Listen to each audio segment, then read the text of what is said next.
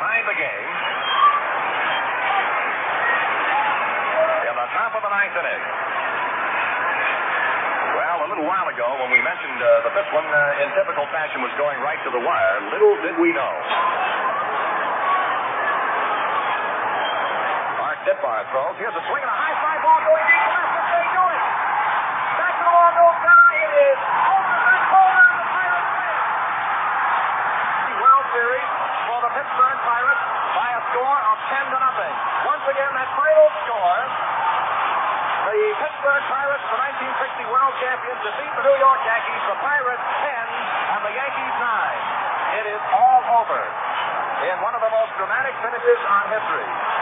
Bill Mazeroski has hit his second World Series home run over the left field barrier, 406 feet away, and the Pirates are the 1960 World Champions of baseball.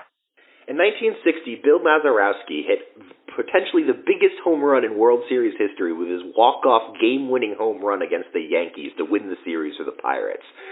This play alone is probably the most important play, obviously, his career, but it might even, you know, expand past that and have ramifications for how he's looked at as a player. And I think really what we wanted to kind of talk about here today is, are there players in the Hall of Fame where one game, one performance, one moment made the difference on whether or not they got into the Hall of Fame? And when you look at a guy like Bill Mazeroski, I mean, I'm inclined to say yes. And it really shouldn't be right? I mean, you, you think about it, if you add up a whole guy's career, could one play make the difference between you being a Hall of Fame? How could that be? One at bat, one strikeout. But in the case of Mazeroski, I think it's true also. Uh, yeah, and it's not that like the rest of their career wasn't good enough to get there. It wasn't like Bill Mazeroski had bad numbers, but the issue is when you look at his career numbers. Nothing really. I mean, he was a 260 hitter who had 138 home He had runs. eight gold gloves. Yeah, but like there are plenty of guys with a lot of gold gloves, but those offensive statistics are eh. But one of those 138 home runs was the most important home run in World Series history up until Joe Carter. Context is important here, though. So in 1960, the Yankees were the powerful team still, and the Pirates were this upstart team. They got throttled in that World Series, outscored 55 to 27. So when Mazeroski comes up, he hit what you know 11 home runs in his whole career or something like that. 138. Oh, sorry, 11 home runs that season. Okay, my, my yeah, mistake, yeah. my mistake. And you know he comes up in the bottom of the ninth and hits a game-winning walk-off home run over Yogi Berra's head. The the everything came to for the Pirate fans. That was the first time they won the World Series in a really really long time. So it meant a lot more than it might seem when you look at it from a lens of 60 years. Right, but still, regardless, that moment can mean as much as it means without it meaning Bill Mazeroski deserves to be in the Hall of Fame based on the culmination of his career statistics. There is no doubt that is one of the greatest moments in postseason baseball history. Well, a walk-off home run on the bottom. There's, there's only there's only been two walk-off home runs in the history of the World Series. Exactly. Every kid is out there when they're playing baseball in their backyard, dreaming of hitting the Game Seven oh, No walk-off home run. Bill Mazeroski actually did it, so you know that has to count for something.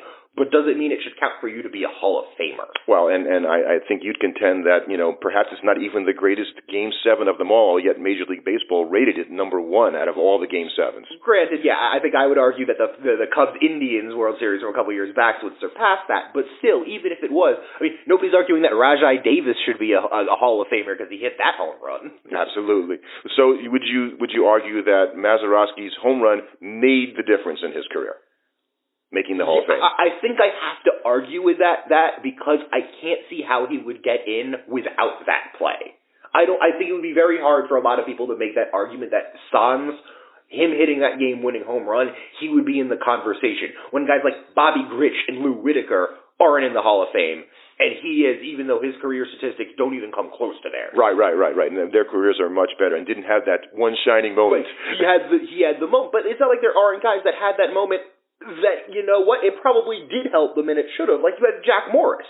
Yeah, perfect. Yeah, that game, that game seven, one nothing, ten inning, complete game. Uh, that's crazy stuff. And, and and that was the reason I think that put him over the edge. And sometimes that's that also makes sense. That's also what's right because his career numbers were really good, and he had that stretch of like six or seven seasons where he was dominant. Right, right. He gets the the Jay Jaffe checkbox there for having that sustained period of excellence or whatnot. But when you have that one moment in the 90 in that uh, World Series where you carry your team, especially in a game seven, with a complete game shutout. I think that's important. It's not just a complete game. So you'd say that it should have made the difference, and it did make the difference in his case. I, I think it was definitely a contributing mm. factor. I think there are more arguments for Morris being in the Hall of Fame if you don't count that performance as something extra than Mazeroski. So without it, maybe. Without it, maybe. With it, I think that really helped it.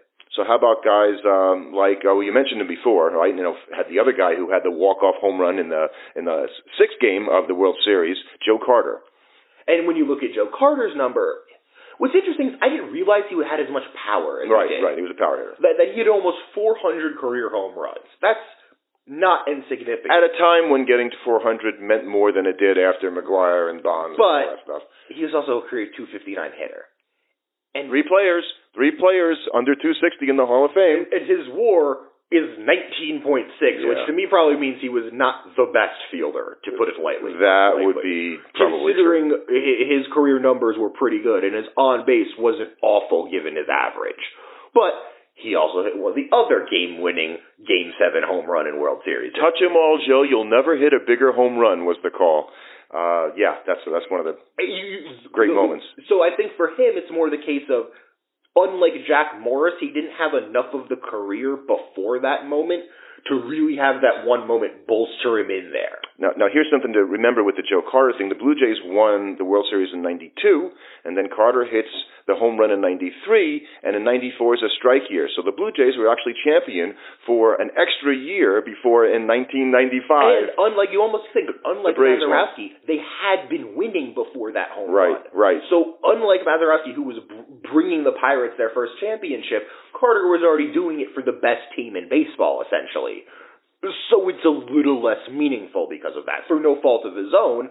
What are you going to do? Penalize the guy for playing on a good team? I don't think you'll get any Blue Jay fans to agree with you there on that one, though. They they revere that home run. That's oh, like Joe Carter is a saint in I'm not. And I'm not saying that wasn't an unbelievable home run. I'm just saying that that home run, in terms of the legacy for his career, doesn't have the same mystique about it that mm. the, the does because it wasn't their first championship. Oh, I see what you're saying. They're okay, not, they weren't beating the evil empire and the Yankees. So, so what happens then if it's not a home run, but it's a big hit? Does it have to be a home run in order to be career changing? I mean, you, Luis Gonzalez. Uh, I, I, if, if you're talking about him, he even beat the evil empire in the Yankees. He beat the greatest closer to ever play in Mariano Rivera.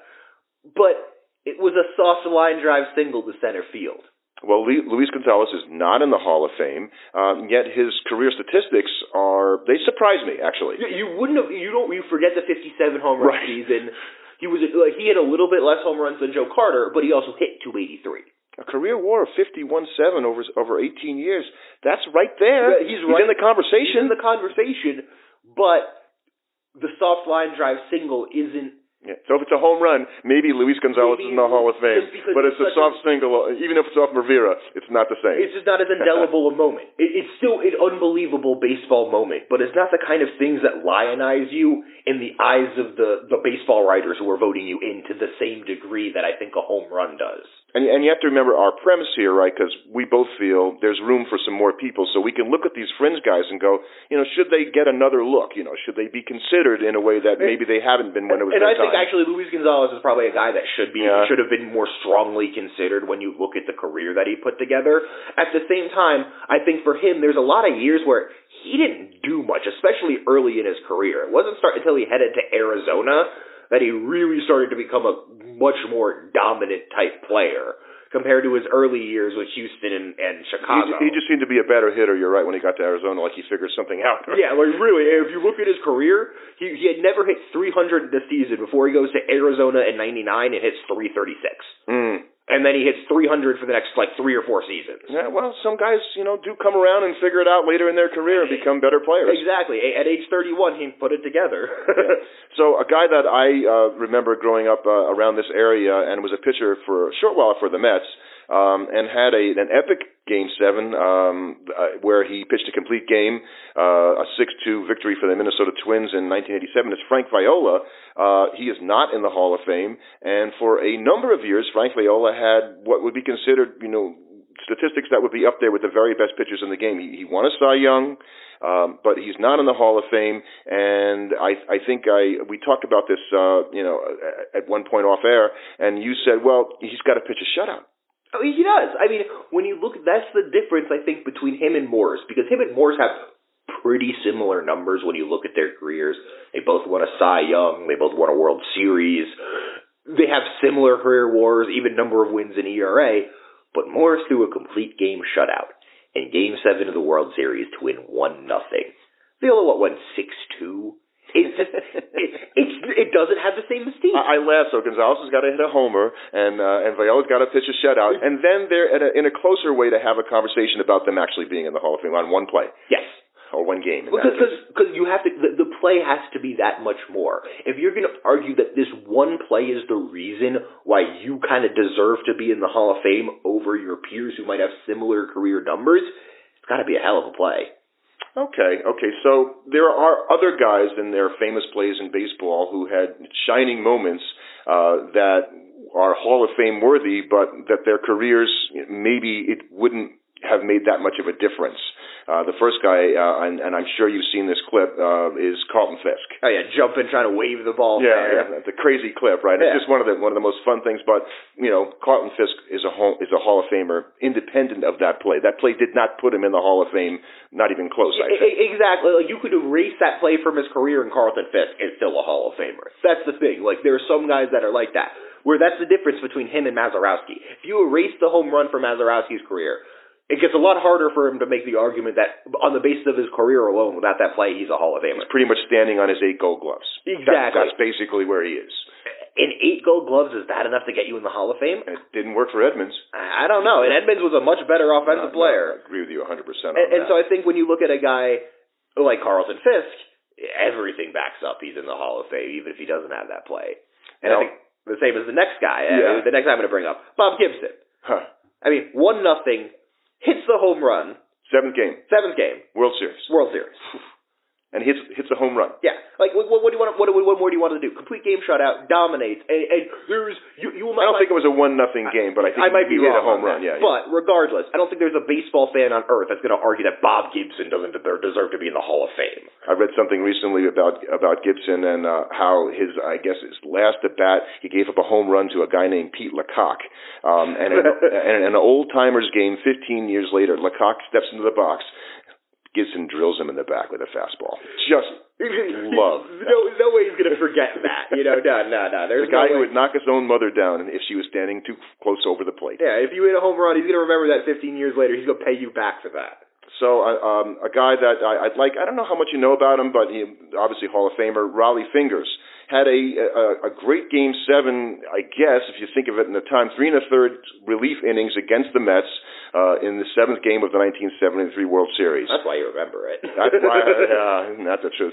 But he also had, what, 340 career saves and was really the first that I remember, like relief pitcher who made a you know, make like being a relief pitcher was cool. He he won the MVP, you know, uh, or whatnot. And and so I think he would have been in the Hall of Fame independent of. And and it's not that dynamic other than three and a third innings today for a relief pitcher. If a guy went and did that today, well. Except for Madison. Yeah, exactly. That's what I'm gonna. Uh, you, you cut me off before I brought it up, but yeah, I think I think it's going to be interesting to see at the end of Madison Bumgarner's career. Now, I don't know his career numbers, so I really don't know. Uh, they're good. I, without looking at them at all, I would say that he has to have maybe another couple of good seasons, but he's right there. He's right there. He, it's an interesting premise of will that Game Seven performance against the Royals make the difference for him in the long run, where you're going to look back and say that was one of the gutsiest playoff performances we've ever seen, and this guy was so good that yeah, he kind of deserves to be there because of that. And and Red Sox fans, yeah, we know Chris Sale came in and finished the game too, but it wasn't like Bumgarner's performance in that particular. No, there, game. there was something more um, magical about. It. And it was longer. Like Bumgarner yeah. pitched multiple. like the whole game itself. Yeah, like five or six in, innings. Or something. he something. came in early and he was in there for a while, and nobody really expected him to be pitching. That's what made it more impressive. So we've covered guys where it made the difference.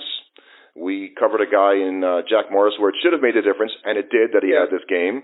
We covered where it could have made the difference in the Joe Carter case or Luis Gonzalez and Viola, uh, or this situation where it didn't make a difference with Fisk, uh, Gibson, and Fingers. But what about situations where it was it was a great game seven, it's not enough, and that's what it should be. I, I, think there gonna, there's always going to be guys like that because there's always a chance that in a single game some guy pops off and has an unbelievable performance. But you're never going to argue that that one game, that one performance means that guy should be a Hall of I mean, he had to be pretty good to begin with to even have the conversation. I'm not talking about a guy like, you know, Al Weis and the Mets who never did anything and had one World Series. It doesn't matter. Right, but still, if you're in the game in Game 7 of a World Series, you have a chance to be a hero even if the rest of your career isn't anything that special. So guys like, um, there's a few guys in this that come to mind. Johnny Podres. so he was. I'm guessing he did not pay for the Padres. And that was a POD Padres.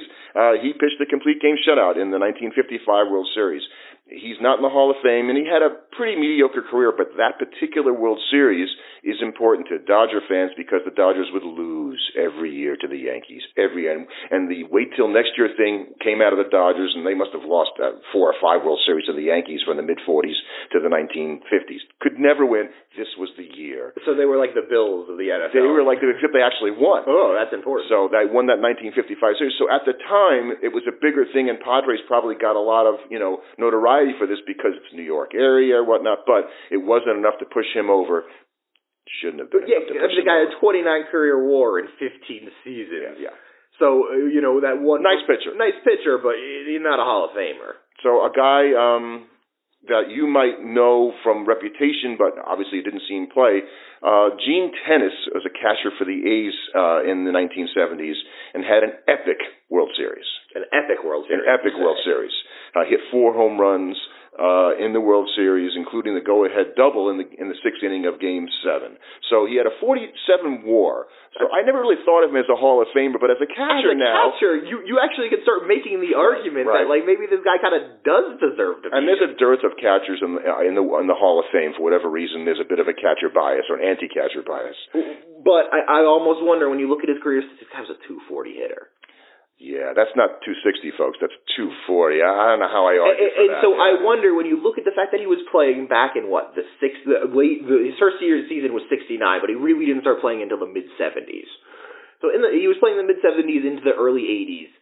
Is the fact that he had 46 WAR more a function of catchers back then just weren't that great, and so the fact that he was better than average elevated his WAR. but we talk about that. You, you compare it to your peers, to the guys you played against, and if you're playing with a bunch of less than great catchers, let's be charitable here, um, and you were among the better of those not so great catchers, it counts.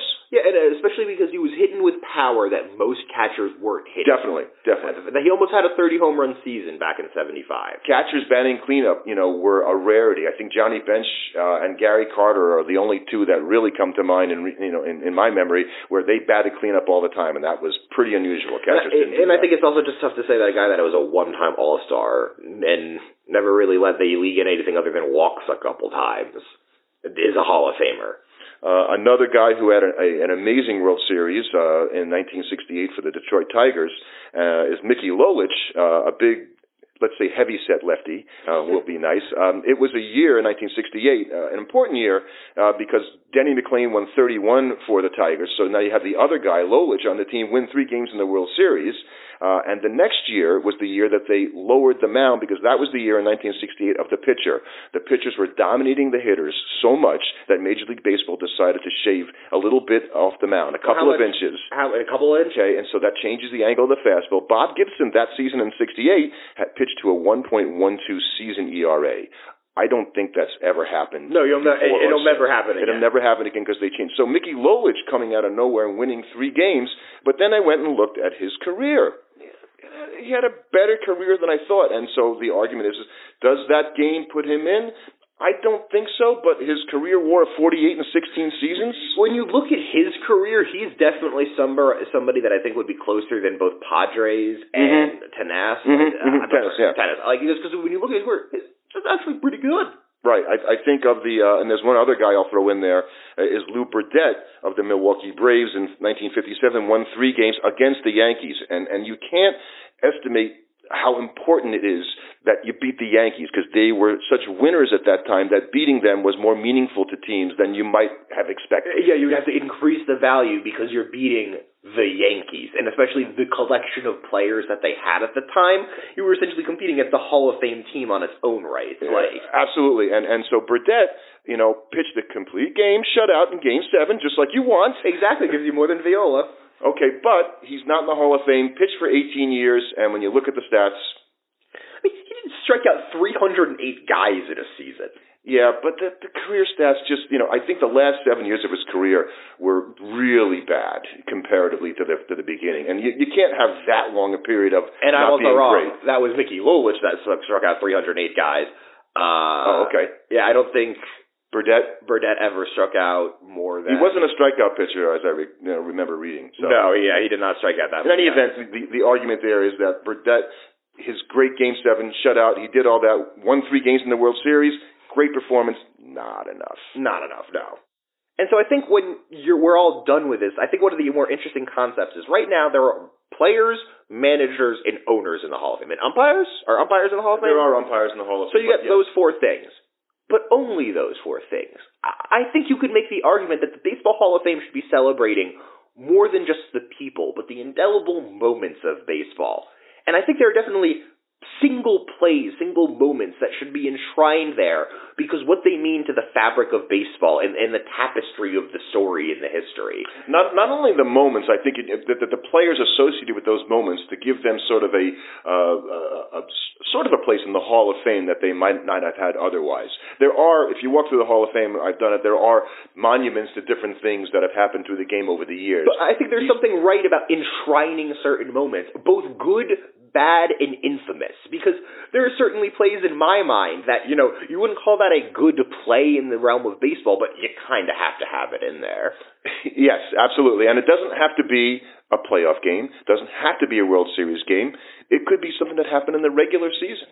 But it's something that every baseball fan that's a crazy baseball fan, or even not necessarily baseball, but somebody just loves the game, will have at least heard of these moments and or or seen them at some point in their life. And I feel like anything that gets passed down through the ages like that deserves to be mentioned. That'll be a fun topic. We'll do that next time. Yeah.